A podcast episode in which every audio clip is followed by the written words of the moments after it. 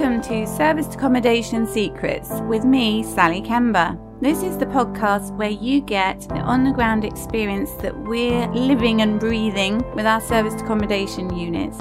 So you get to share our hacks and tips, our mistakes, so you can learn from those and thrive on our success. Hi there, guys. It's Sally here with Service Accommodation Secrets. I thought I'd do something a bit different today because it's actually sunny and really nice. Spring is returning. So, this is the Facebook Live and also the podcast. And this week is all about making mistakes. And I thought I'd share with you, I've actually made a couple of mistakes this week, or yeah, earlier this week. And it's okay to make mistakes, and I thought I would share what to do about mistakes you make and how to move on. Uh, because we tend to feel like we should be perfect and nothing should go wrong, and we failed if we make a mistake, but actually, it's all part of life and part of running your SA business.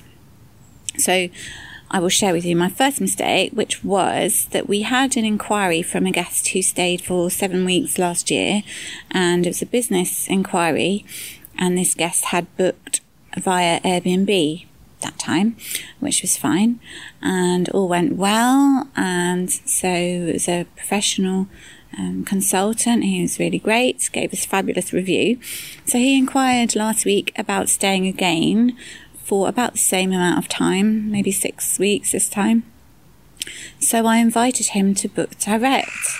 And um, so what basically happened was that his arrangements changed. It's hard to tell because he's from overseas, from India. Um, and I gather that's just the jackdaws, by the way. I gather that there was some sort of emergency at his end, and so it got delayed, and then um, it actually got cancelled altogether. So, my mistake was not following a process that we have in place where um, normally a guest who had booked would have, sorry, no, noisy jackdaws today, would have a period of time in which they could cancel, but they would still be charged. Now, this is quite a long booking worth quite a few thousand pounds, so um, we wouldn't charge the whole amount. We have a two week cancellation period. Um, and so, because this guest has stayed before, I didn't formally stipulate that those were the terms, which would have been the terms had he booked through Airbnb um, like last time. And also, um, they asked us, so that his travel um, admin team asked us to block the days before they'd paid. And I might do that for 24 hours normally, but not for a longer period. But I did. And it was really a trust thing because the guest had stayed before. And I guess if I'm honest, because it was quite a nice long booking. Um, and we'd had an inquiry prior to that for a shorter stay, um, but the guest had um, not decided, and that was through an agent, and we couldn't get them to confirm. So we said, okay, we'll go with this longer booking. And then, of course, that's disappeared. So that was a mistake, really, on my part in two ways. In that, A, I didn't stipulate the terms of cancellation. And obviously, you can be slightly flexible on that with a, a longer stay, wouldn't charge them the whole amount. Um, it would be whatever your cancellation period was. Perhaps charge a deposit um, instead of a whole amount. But um, the other thing was blocking it out because then, even if the stay had gone ahead from today, which was due to do instead of from Sunday, my calendar was still blocked out, so other guests couldn't stay. So we are losing um, potential bookings and, and income there. And the second thing I did was mess up my schedule. So I've just got a promotion live at the moment with our properties for Book Direct, which was it was Book Direct Day at yesterday. So through Boostly, um, Mark Simpson, his business, he's promoting the idea that we could encourage people to book direct. So great idea. I thought I'd do some uh, sort of content type posts and um, show people the benefits of booking direct for um, guests really because through the OTAs obviously they're a shop window which is awesome because we get known. Um, but when guests book direct we can give them extra perks and things like um, early check-ins or you know really nice um, things in their welcome pack and you know things to encourage them so that we don't pay the chunk of commission. I mean you know it's it's a a, a dual thing isn't it so you pay commission in order to be marketed uh, but if you um, are looking to get direct bookings, you have to do your marketing, don't you? So, got that running at the moment. And so that was supposed to start on Sunday, and I messed up my schedule and started it late. so, rather than just having my offer open yesterday, it's running till 6 pm today. So, what do we learn from these things? Um, main thing is that in, with the best will in the world, either you or your team or someone in your business is always going to make a mistake of some kind. Um, even if you have processes in place, they can be ignored for various reasons. And um, I notice actually when guests book direct, and part of my nature perhaps, I'm far too nice, and um, I'm one of those people who kind of gives a lot anyway, gives things away too freely, perhaps. Whereas um, some of you might be the other way, and you know, you don't give enough. You keep a tight hold on everything, and we want to be in the middle, don't we? So we're providing great value, over delivering, but still, you know, having a really successful, profitable business. So basically, we learn from things that happen, and um, take the lessons from it. Now, that doesn't mean that mistakes won't happen again. So, you know, don't go thinking, all right, I've learned from that, it's never going to happen again. Because circumstances uh, might be slightly different. Hopefully, it won't happen too many times again, but it may well happen at least once again because we're human and it may not be you that does it, it may be somebody else. So, key thing is if you have a process, stick to it. If, in order to create a win win, you need to negotiate around it, then do that. But basically, the mistakes I made in terms of our uh, longer term direct booking meant that it was um, a lose for us. And really, you want win win both sides. Because if somebody wants you to commit to a stay, then you know they want that security of the booking. Um, if it's according to your terms that they would have to pay something towards that for a win-win, then they would need to do that because we actually did lose out. So have processes that you keep to. So the second thing is make sure you do have processes in the first place that work for you and that do create a good balance of value for both sides. So it is win win for you and your guests, your clients. And um, if you have flaws in your processes that allow errors to happen, mistakes to occur, then improve those.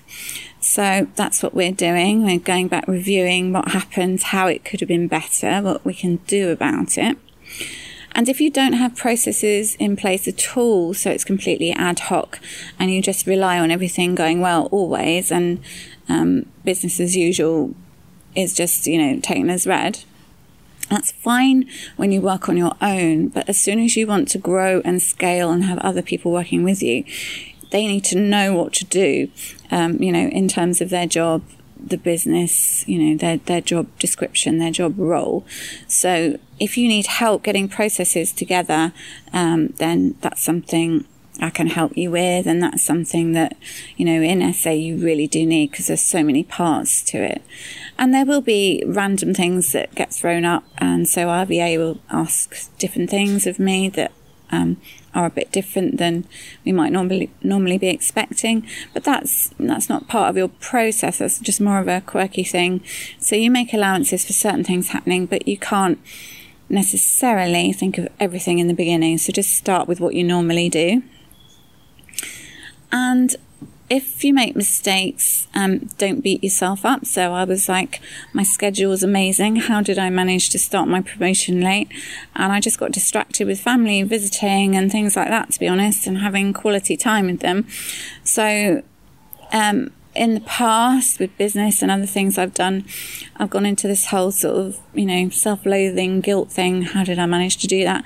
But actually, it's best to just start from where you are. If your um, mistake or lack of scheduling leaves you in a sort of situation you've got to solve, then solve it and then just figure out where you are. So, no point being guilty. It's complete waste of energy and um, just work on improving that because what I find is that being in business just helps you also to improve yourself and um, how you deal with different things. So you have so many problems to deal with and issues and circumstances, and they're not all problems, but you know, different things to solve.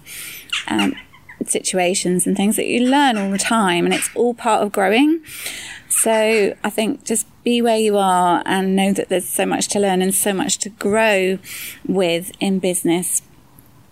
And uh, I think the fifth thing really is that um, embrace the journey of that because I've been listening to Seth Godin recently and it's so inspiring and really good because I am actually an artist as well as um, being an SA in business and he talks so much about putting your art out there and that might not be art per se. It might be business idea it might be writing it might be um, inspiring other people. It could be any area of, of being an entrepreneur any project you've got going on.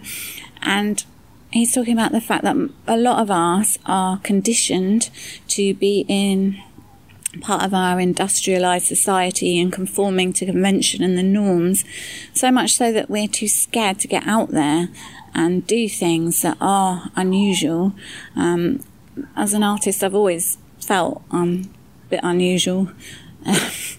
I don't know why. You just put yourself out there to be judged, I guess. And the same thing with business. There's a fear of failing, a fear of not being, um, for art, for your art not being enjoyed, and it's quite personal. But I think totally agree with everything he's saying. He's saying put yourself out there because the value that you give in terms of your SA business or anything else that you choose to do is huge and people benefit so much from it. So actually it's kind of selfish not to, and you're doing yourself an injustice not to. So embracing mistakes is all part of that learning and I'm doing lots of um, abundance meditation and other types of meditation at the moment. And although we might not all be where we want to be or achieving the results we want, if we just focus on the process of what we're doing and keep doing the right thing every day, barring any mistakes, obviously, but that's all part of the learning, um, you know, we'll get the outcome that we want in the end. And sometimes you can achieve goals that you don't realize you've got along the way as well. So embrace it as part of the journey if things go wrong or when things go wrong, because things invariably do.